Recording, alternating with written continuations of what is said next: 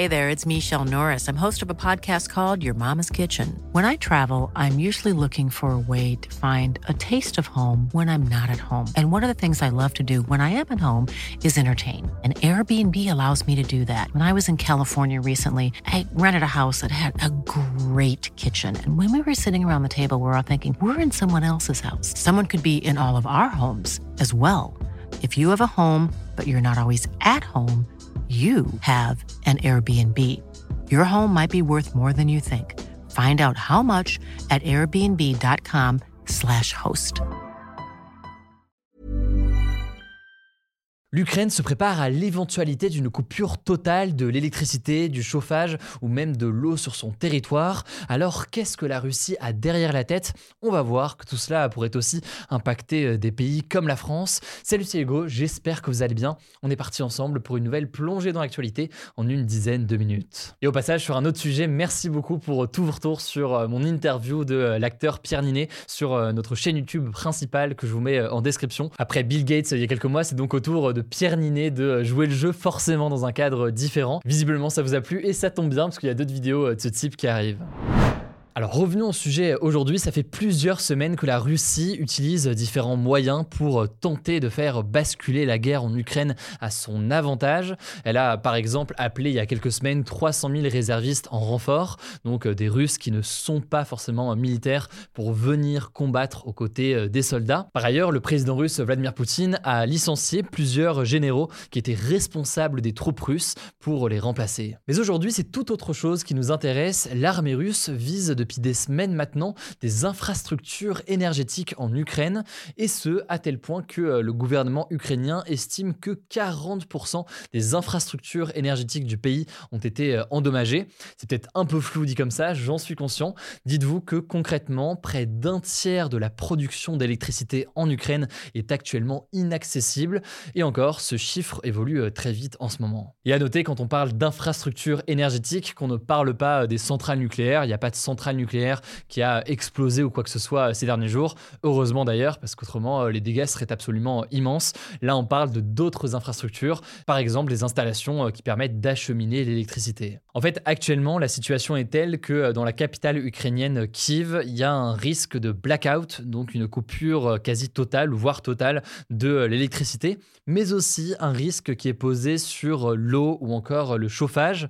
Conséquence, les autorités locales ont par exemple conseillé aux habitants de trouver un logement de secours hors de la ville et hors de Kiev donc. Ça peut être chez des proches par exemple. Et 1000 euh, abris chauffés ont été euh, construits pour permettre à la population euh, de s'y rendre et de s'y réfugier en cas de blackout. Cela dit, et c'est assez important de le préciser, le maire de Kiev a tout de même précisé qu'il n'y avait aucune raison de paniquer selon lui à ce stade et que le fait de demander aux gens de trouver un logement de secours n'était pas quelque chose de nouveau en soi parce que ça fait quelques mois que c'est quelque chose qui est demandé. Mais forcément, eh bien, les coupures de courant à répétition, notamment à Kiev ces derniers jours, font craindre eh bien, des manques d'électricité ou d'énergie plus largement sur le plus long terme.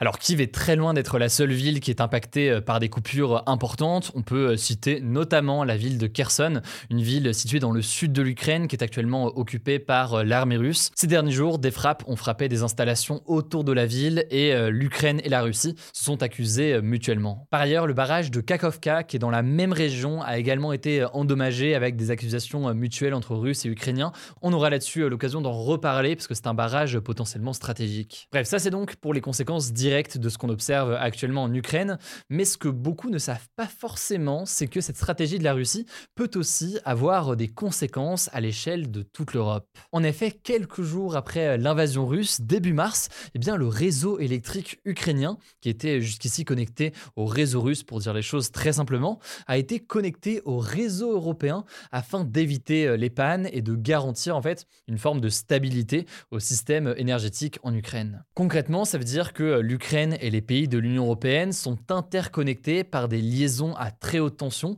qui permettent des échanges d'électricité et c'est censé donc éviter euh, toute coupure.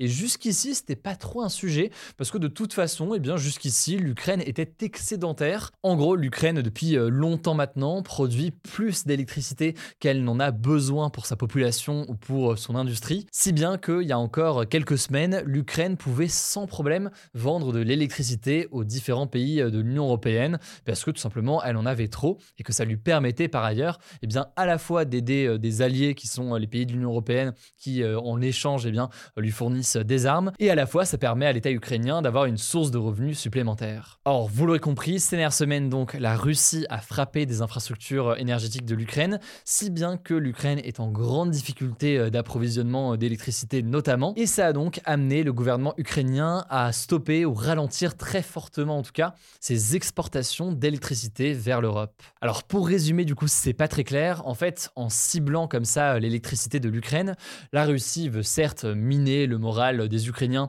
et perturber l'Ukraine à tout point de vue, mais la Russie veut aussi perturber les alliés de l'Ukraine, à savoir eh bien, les pays de l'Union européenne, en les empêchant donc de profiter de l'électricité euh, qui venait d'Ukraine et qui risque donc dans la situation actuelle de manquer. Alors a priori pour l'instant il n'y a pas du tout de risque de blackout euh, en Europe, mais euh, du côté de l'Ukraine, vous l'aurez compris, la situation est quand même bien différente. Il y a des coupures régulières déjà partout dans le pays. Et si vous voulez creuser le sujet, je vous mets des liens comme d'habitude en description. En tout cas, n'hésitez pas à me dire dans les commentaires ce que vous avez pensé de ce sujet, si vous avez trouvé ça intéressant. Et je laisse tout de suite la parole à Paul pour les actualités en bref.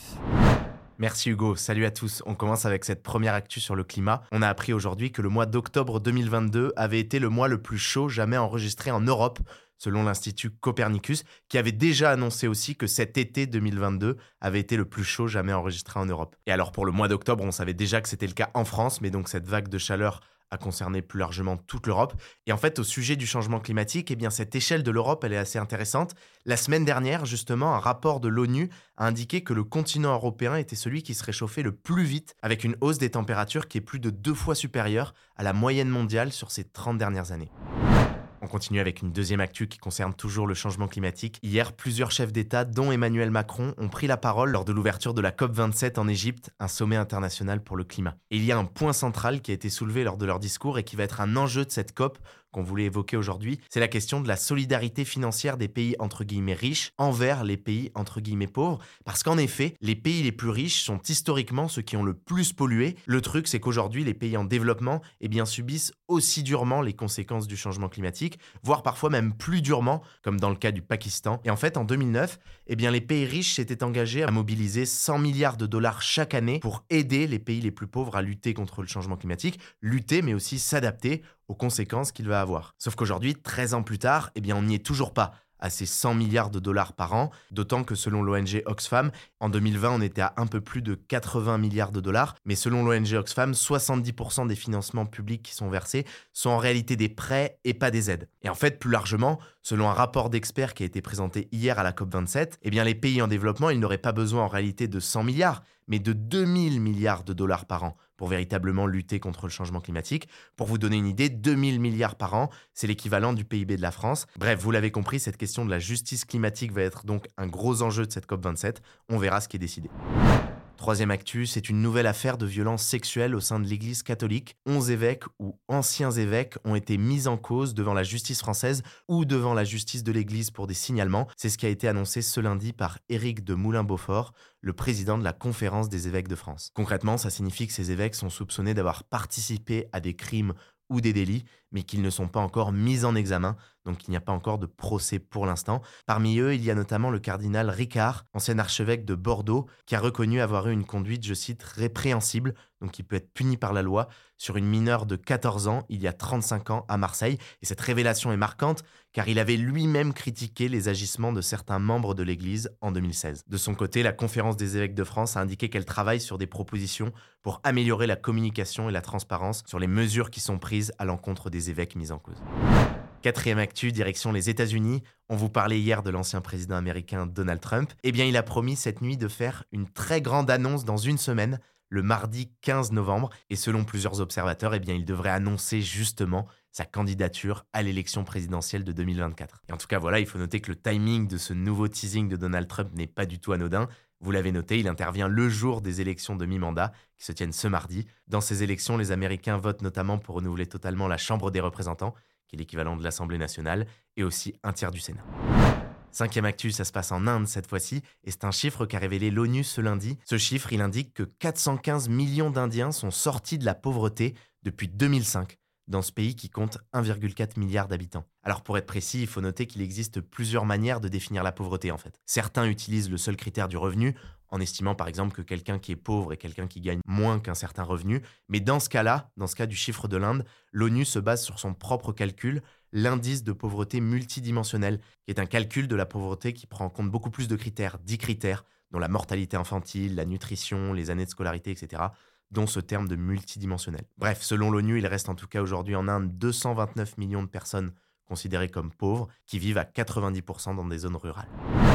Sixième actu, et pour changer, c'est une bonne nouvelle qu'on voulait vous partager en sport. La joueuse de tennis française Caroline Garcia a remporté lundi soir le Masters de tennis. C'est l'un des tournois les plus prestigieux de l'année. Il regroupe en fait les huit meilleures joueuses de la saison. Et c'est marquant car c'est la deuxième fois seulement dans l'histoire qu'une Française remporte ce Masters. La première fois, c'était Amélie Mauresmo, il y a 17 ans, en 2005. Et on termine avec une dernière actu insolite, vous l'avez peut-être vu passer.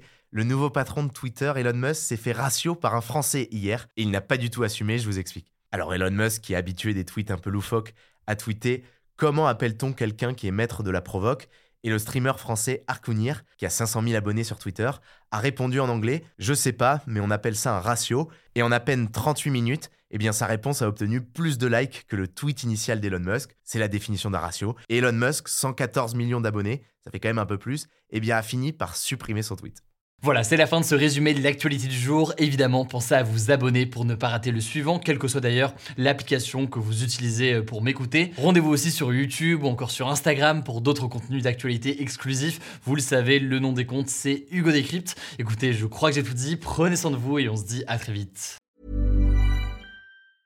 Mom deserves the best, and there's no better place to shop for Mother's Day than Whole Foods Market. They're your destination for unbeatable savings, from premium gifts to show-stopping flowers and irresistible desserts. Start by saving 33% with Prime on all body care and candles. Then get a 15-stem bunch of tulips for just $9.99 each with Prime. Round out Mom's menu with festive rosé, irresistible berry chantilly cake, and more special treats. Come celebrate Mother's Day at Whole Foods Market.